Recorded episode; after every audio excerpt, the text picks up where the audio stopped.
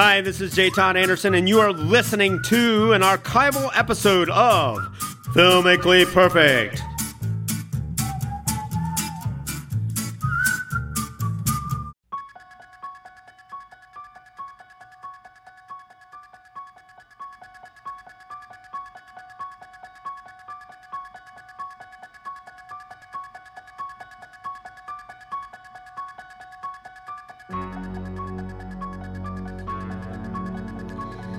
Already getting a little scary in here. This signals the beginning of another edition of Filmically Perfect on 91.3 WYSO. Me, I'm Nikki Dakota, and I'm joined in the studio by the film guys.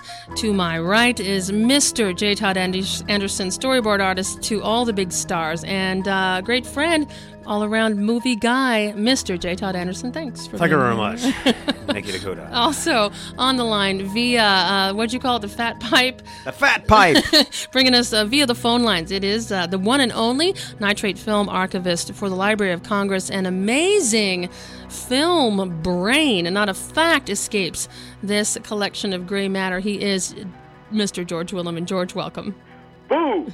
Anyways, As we prepare for Halloween, uh, the film guys have taken the extra effort to collect some particularly scary films, and among these, so I'm told, is uh, Halloween. Too scary for Nikki to watch. I have small children. that old excuse again. they can probably tell you a few things about what's really scary. yeah, no doubt. I said, Nikki, my transmission needs to be changed in my car. Can you come help? I have small children. we come together on a Friday to talk about some of the finest uh, images ever laid to film, or I guess now uh, computer file uh, these days. But uh, among those has been deemed by the film guys. 1978, not the new version. Often we are dogged by this dilemma of remakes in our perfect film list because the movies are so good that they try to capture the lightning that hits WYSO's radio station in a bottle. But you, it's it's seldom replicated, is it? It's usually the the once it's done well, that's it. You can't. Uh, there's no point Yeah, in, in going and, back and, and. George will Well, and elaborate. it's very true that people love repetition. Oh, and I'll say that again. People love repetition. Did you say people love repetition? You can say that again. People do love repetition. You know, Nikki, people love repetition. so when we think about it, uh, although we love it and we want to, sometimes there's just something magical about the first one around that uh, cannot later be captured. Let's consider that as we consider the fact that this is not some arbitrary system that the Nope. film guys sit around and have a glass of wine and consider, oh, this one might be all right. There's a very strict and very comprehensive list of rules that uh, describe a perfect movie. Gentlemen, Well, first of all, uh, Halloween uh, creates the world it exists in, it, it, that it exists in. and it totally sustains that world. And regardless of changes in society, uh, it always will be a classic. It maintains its stature. Did I get that wrong, unlike George? those roughshod, run-of-the-mill cheap lists, this is never placed in any kind of preferential or numerical order. Each film is judged by its own scale. Yeah, there you have it. There you have it, the uh, full and uh, and and complete lists for perfect film hood. And so, as we consider Halloween, let's uh, Let's first consider it. Yeah, let's shall we? let's consider Halloween. Now, George we- will probably elaborate on why this movie is so good and why it is perfect because a lot of the conventions in this movie have, like the it, like the uh, the remakes, have started to dog us through cinema hin- history. That almost John Carpenter did too good of a job on this picture. Interesting. Um, I have to say that I was not allowed to see it when it was out because my mother thought it would give me nightmares forever. And if judging by a few of my uh, friends from the time, uh, I think that actually that might actually be true. Uh, George, could you give us a little overview of uh, of the storyline in this movie? Sure. Uh, the film starts out in Haddonfield, Haddonfield, Illinois, in the uh, late 50s, I believe. And at the beginning, you are a witness. It's sort of a point of view shot. You're the witness to the murder of a young girl. And at the end of it, you discover that it was her little 12 year old brother, and it's Halloween night, and he kills his sister with a huge carving knife. So then that ends the prologue, and the story starts some years later in modern time, in 78, also in Haddonfield, where it's Halloween night, and the young boy, who's now a full-grown man, who's been living at a uh, mental institution since basically since that night, has escaped, and his doctor, who's played by the just absolutely phenomenal Donald Pleasence, Boy, he is great. isn't he? um, Wow. is looking for him, trying to track him down and bring him back, or or or kill him, whichever he can do, to, because he knows he's a danger, and he knows that he's going to come back to going to come home basically and either reenact the murder or wreak more havoc. And sure enough, he does. Hey. Uh, unfortunately, the doctor is completely wrong about where he's going to end up, and he actually ends up stalking the other main character of the film, a young uh, a babysitter, played by Jamie Lee Curtis in her first big movie role. Introducing say, Jamie yeah. Lee Curtis. Yep. oh, it says that in the credits? Yes, it does. Okay. It says All right. introducing Jamie Lee Curtis. It's Tony Curtis's and uh, daughter. she is out. She is uh, babysitting uh, some of her parents' friends' children, and I believe it's basically because she goes up to Michael Myers, who is the bad guy, goes up to his old house to leave a set of keys for a realtor, and Michael's inside this house and gets his eyes on her, so she she becomes his focal point, and he pretty much dogs her throughout the movie and her friends. So Just because basically, of it the comes one down, chance. yeah, meeting. basically it comes down to her and him in a sort of a one-on-one battle of wits. Yeah, what's he's kind of an unarmed. She's an unarmed opponent in this thing. He always gets ahead of her. Right. He's very armed, and she has to sort of improvise with a hanger or whatever she has handy. And this movie really set the tone for all horror movies to follow, didn't it? It- I mean, with the it with the guy that keeps dying and won't Not die. all horror I always movies. like to say that this movie has so much to answer for. It does. because yeah, yeah, pretty much every film that comes after it is sort of pressed from its mold. Now, here's a very interesting aspect of this movie, folks. From from a form standpoint, it has very little blood. The only speck of blood you really see in this is when when Michael Myers kills his sister, and it's only for like three seconds uh, at the most on the screen, and then from then on. I mean, there is some, some graphic violence. Don't show this to your kids, um, unless uh, you know you discuss it with Nikki Dakota first. Um, but all the way through the film, you don't see this blood. It's all implied, which is right. a real The- convention the that Carpenter uses to his advantage. From what is seen, but from what is not seen. Which reminds me of the Searchers and how effective that was. That you never see anything actually, you know, no actual blood, but you're still Well- completely scared. And it is interesting to throw in the note that that uh, John Carpenter is a, a huge fan of classic Hollywood cinema. oh, and it's all over the place. So I mean, so this, oh, he may have been thinking of something like The Searchers in some of the shots. I, one we talked about yesterday was uh, the detective, or excuse me, the the psychologist and the policeman go into the Myers house and they find a half-eaten dog, and they Ew. discuss it, but they never you never see it. yeah, you don't see it. You never see the dog. They just discuss what has happened.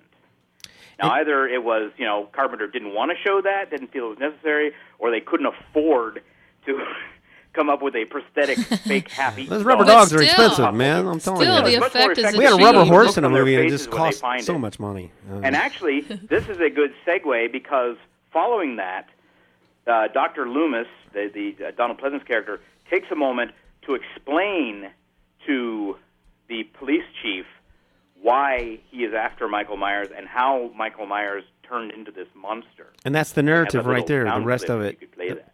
That's the narrative right there, and the rest of it is absolute pure, unadulterated form. And It's- in, in the movies, in the movie business, when you get a script, um, they have little labels they put in the script so you kind of know your way around. They're all you know conventions of, of movies. One of those labels is point of view, and it's usually labeled POV, and that means that in the first person you're in that person's head, the character's head, and you're watching this movie. There's it's completely verite, and this movie really operates on that tone of voyeur um, and that voyeur is 100% POV almost all the time. Yeah. Ni- Let's listen What to is that it, Nikki? little- Are you trying to tell me something? to- let's listen to that little setup, shall we, of his little speech that uh, that sets the is it sets the point of view. Yes. Seems to me you're just plain scared. Yes, yeah, I, I am. Uh, I met him 15 years ago. I, I was told there was nothing left. No reason, no uh, conscience, no understanding, and even the most rudimentary sense of life or death, of good or evil, right or wrong. I met this six year old child with this blank, pale, emotionless face and the blackest eyes, the devil's eyes. I spent eight years trying to reach him, and then another seven trying to keep him locked up because I realized that what was living behind that boy's eyes was purely and simply evil. What do we do? He's been here once tonight. I think he'll come back. I'm gonna wait for him. I still think I should notify the radio and television. No. If you do that, they'll see him in every street corner. They'll look for him in every house. Just tell your men to keep their mouths shut and their eyes open. How about that? Yeah, Keep your mouth shut and your eyes open. Yeah. Because it's the night he came home.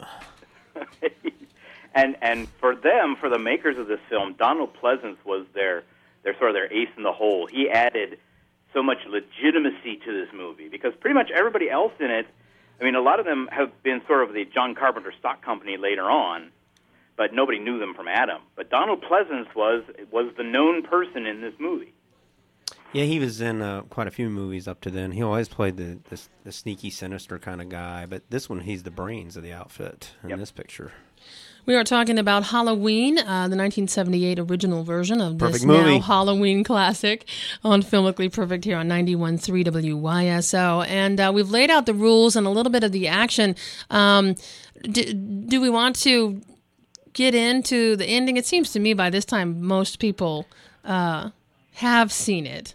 Now, is this the beginning of the sort of teenage slaughter horror films or not? It, it's kind of yeah. I mean, um, I'd have to actually see when their release dates were, but it's this one, and then uh, Friday the Thirteenth. You know, and then from those two come all the little children. You know, coming out. Yeah, it's gotten to the point where these villains face off in cage matches now, and Well, yeah. I mean, Part they even five, had one you of know. Michael Myers versus Jason, I believe. in outer No. space, I think. did, yeah. Very bizarro concepts, you know. Michael Myers? It's kind of like King I Kong remember versus correctly, yes, I do Godzilla, you believe know. there You will still see to this day uh, little kids at Halloween wearing that. Yeah, you know that but, um, mask. You know who that image is in that mask. You know. Do you know. You know, if we had a trivia question today, but since it's Megathon Day, we don't, we're not doing trivia.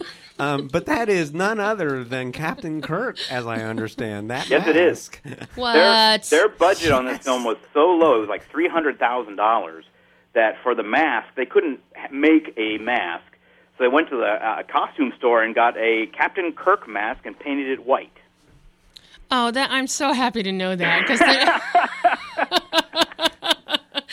wow! Now that's amazing. Is So that now, now when you see Michael Myers, you're going to go out and watch this movie probably. You're going to see that, you know, Expedia.com.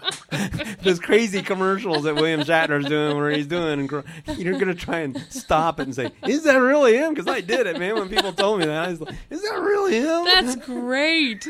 I love it. Captain Kirk mask painted white that haunts so many children's uh, nightmares. Very, very clever of them. And the, the infamous Michael Moran, I think that's the guy's name, isn't it, George? That was the the person that was demasked for 15 seconds in this movie. Is that his name, Michael Moran? I think so. That Tony actor- Moran. You know, uh, he just never really got Went on to do traction from anything. that part. Because of the masked role, the famous masked role that he played. I mean, So- Well, I- and this and that's an interesting thing. And talking about uh, just sort of the the odd things that they did. This film is full of referential, referen- personal referential items. I mean, all the way through this film, they you know it takes place in Haddonfield, Illinois, which is named actually for Haddonfield, New Jersey, which is where uh, the producer and screenwriter Debra Hill is from. Another time you see a title saying Smith Grove, Illinois, which is for uh, a town that John Carpenter was from. The name Michael Myers was the name of the European distributor of Assault on Precinct 13, which was the movie he did before this one.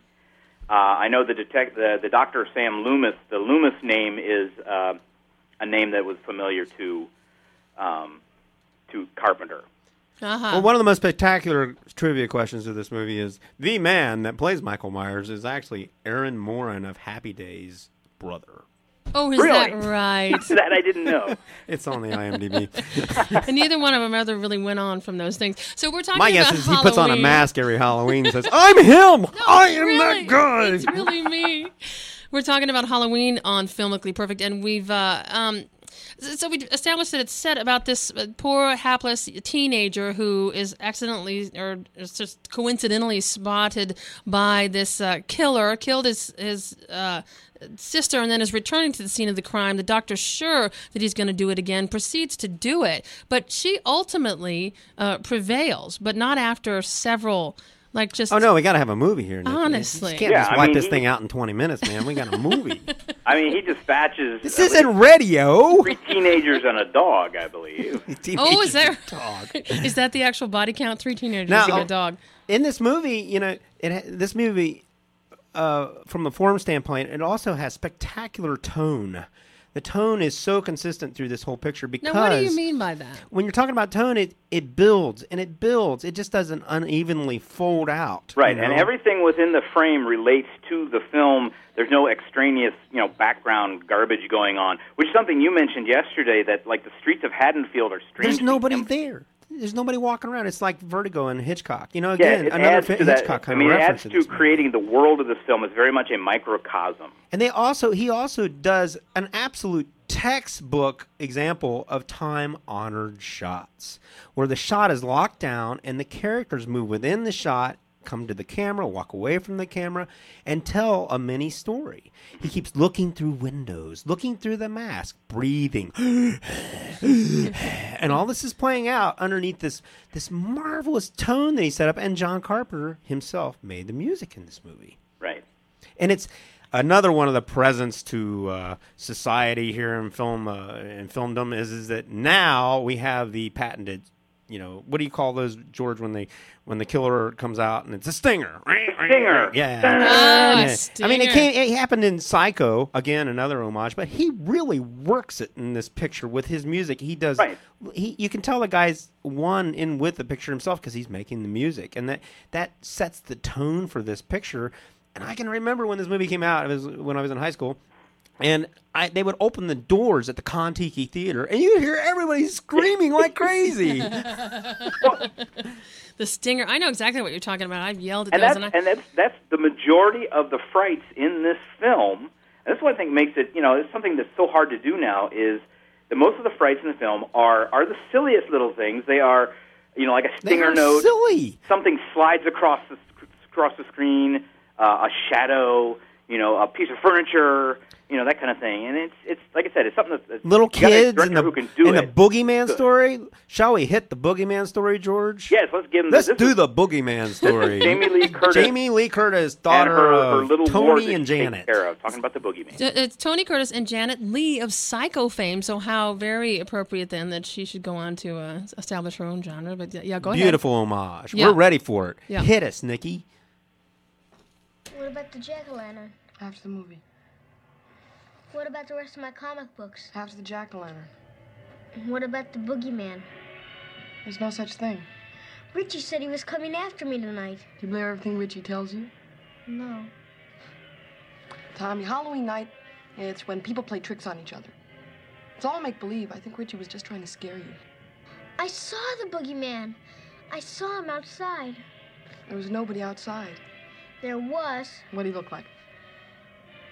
the boogeyman. We're not getting anywhere. All right. The boogeyman can only come out on Halloween night, right? Right. Well, I'm here tonight. I'm not about to let anything happen to you. Promise. Promise. Can we make the jack o' lantern now? Yeah, I'll say. Yeah, can we that? make the jack o' lantern now? Jamie Lee Curtis's uh, uh, shot over the bow of uh, It's really hard film. when you take some of this stuff out of context of this movie because it sounds kind of hokey and silly. But when you put it in the movie, it's it's put in the strategic place in the movie. Just it really starts building right there. As like I like to say often, the movie gets better. Um, Right, and also, I mean, it fits in the perfect description of a of a horror movie of this, you know, this this sort of genre or subgenre of horror movie because if these people acted sensibly, none of them would get killed. Yeah. You know, what's what's that sound out there in the dark? Let's go find out. You know, and you know, You know, and, and they Don't show go. they show John Carpenter's or Howard Hawks's The Thing on television, and you'll notice there's a lot of similarities in that movie and this movie. This is kind of an update in that movie where this creature and they don't know where he is, but they know he's out there and he's stalking them, very much like The Thing, wouldn't you say, George? uh, very much, and and not ironically, you know, Carpenter about two films later uh, did a remake or an updating of The Thing. Yeah, that was a good one too. Mm-hmm. I think the, the So he did a good remake. It was yeah, occasionally, Well, I think it, it's good because it's not such a remake; it's like a retelling. Uh, I mean, the the two stories are based on the same piece of work, but they go from totally different directions. So it uh, finds itself uh, in uh, beginning a genre and yet also paying homage to uh, some of the things that have gone before. So let's think about Rule One. Does it uh, create the world? Oh heck Definitely. yeah, man! What a world it's making. There's nobody in this world but the characters in the movie, and it's all through point of view and windows and crazy stuff. Does it sustain that world? Yeah, it never steps out of it. I mean, Oh, you know, boy, they you're don't, don't trapped suddenly. in- There's nowhere where they suddenly go to the mall or something like that. You know, or there's there's no music video breaks. Or, Yeah, yeah. So you think about things like Scream and Oh, how yeah. uh, and that the ha- it's really And I they all think, got homage. I mean, even the logo has been knocked off so many times. Yeah. And you know, regardless of time and all that, that rule there, oh, that's Rule covered in space because now we have to put up all these movies that have a sheriff in a town, um, the killer that just won't die. I mean, they put three I mean, slugs in the head and he that- just will not and that, the- die. The, the, killer that just won't die became so popular. I mean, even even Martin Scorsese fell for it. yeah. Really, And in what his- what in movie? His remake of Cape Fear, Robert De Niro, who is basically the monster, Yeah, they a, kill him like no, it's not three such a or four good. times at the end of the movie. It's not as good as the original. There's no doubt about it. And you know, when you get your videos now from the stores that has alternate endings, well, all those alternate endings are the killer getting back to life again. he never gets ways. killed in every alternate ending. He never gets killed. Thank you, John Carpenter. I think it definitely sustains itself. There's no question about it. Oh yeah, it sure does.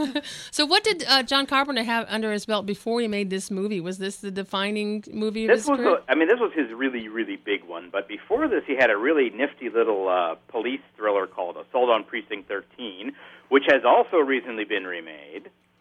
And before that was this really quirky sci-fi film called Dark Star, wow, which sounds is, which is a fun little movie, extremely low budget. Well, you know this this movie in its time was around three hundred thousand dollars or something in 1978. So it'd probably be about a million and a half, maybe two million Right. now. Um, but it's it's definitely crafted, and Well, and half the budget went to shoot it in widescreen. yeah, they they shot it on a real Panaflex camera, which you know film cost was even back then was very extraordinary. Um, but what makes this thing just keeps going and going and going and going, and the Hollywood people, this is the magic. This is just the magic cow for them because it keeps making money and it didn't cost much. It's just what they dream about. I mean, these guys lay in their beds, you know, and their wives are talking to them, and they're just dreaming about these kind of movies that just make tons of money, where it just rains quarters and dimes and nickels, and it just keeps raining. And somebody's still making money from this. Yeah. Um, they say that uh, Matt Damon, for every dollar he, every twenty-seven. See, I think for every dollar they pay him, they make twenty-seven dollars. And that's the kind of film they they want is a film that's going to kick over big time. And this film, most certainly in Hollywood terms, was the perfect movie for them too because it made nothing but money.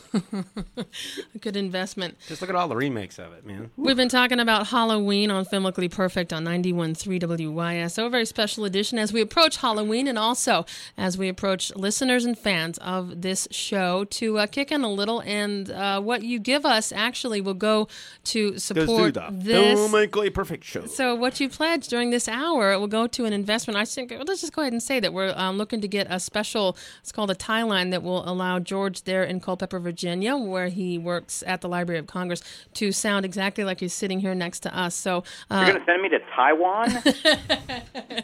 we wish Oh, if we get enough calls. connection. She Gotcha, said you got to send us better money so you don't Taiwan on. So if you'd like to do that, uh, please don't hesitate to give us a call, 800 801 9976. It's a, a pleasure for us to come here every week and talk about these movies. I know that I have learned a great deal just Yeah, from but talking she- to you guys. And we know that you've learned a great deal. and she keeps telling us she's learned a great deal. It's Like you really don't turn your back on us at any time. That's right.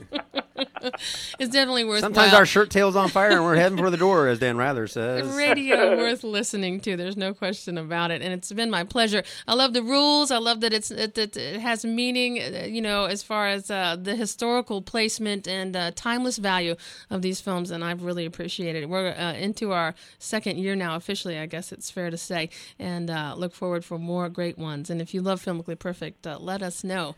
We will be much obliged, gentlemen. This is wrapping up another edition of Filmically Perfect on 91.3. Certainly our pleasure. And usually, right now, we take this time to do a trivia question, but instead, we're going to go ahead and ask you to uh, call with your pledge of support.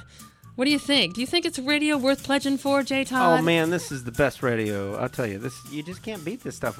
Uh, like uh, your good friend said earlier, you guys have professionals here, and it really shows. I mean, you have real professionals. That live here, though. You know what I'm saying? We are, we're professional radio people, but we also They- are you of don't the hear Miami these guys Valley. ever say things like wrestlers, like "Let me tell you something." You know, n- never, never. They're they are so professional what they do. Well, let me tell you something. Um, no, I can tell you that if I wasn't on this show, I'd be at home wa- uh, listening to it. That's Yeah. right, and I would too. 800 801 9976, the number to call with your pledge of support for Filmically Perfect. Thank you for listening to an archival episode of Filmically Perfect. Please keep an ear out for new episodes of Filmically Perfect, coming very soon to iTunes and hosted on our website, www.perfectmovie.net. See you, please.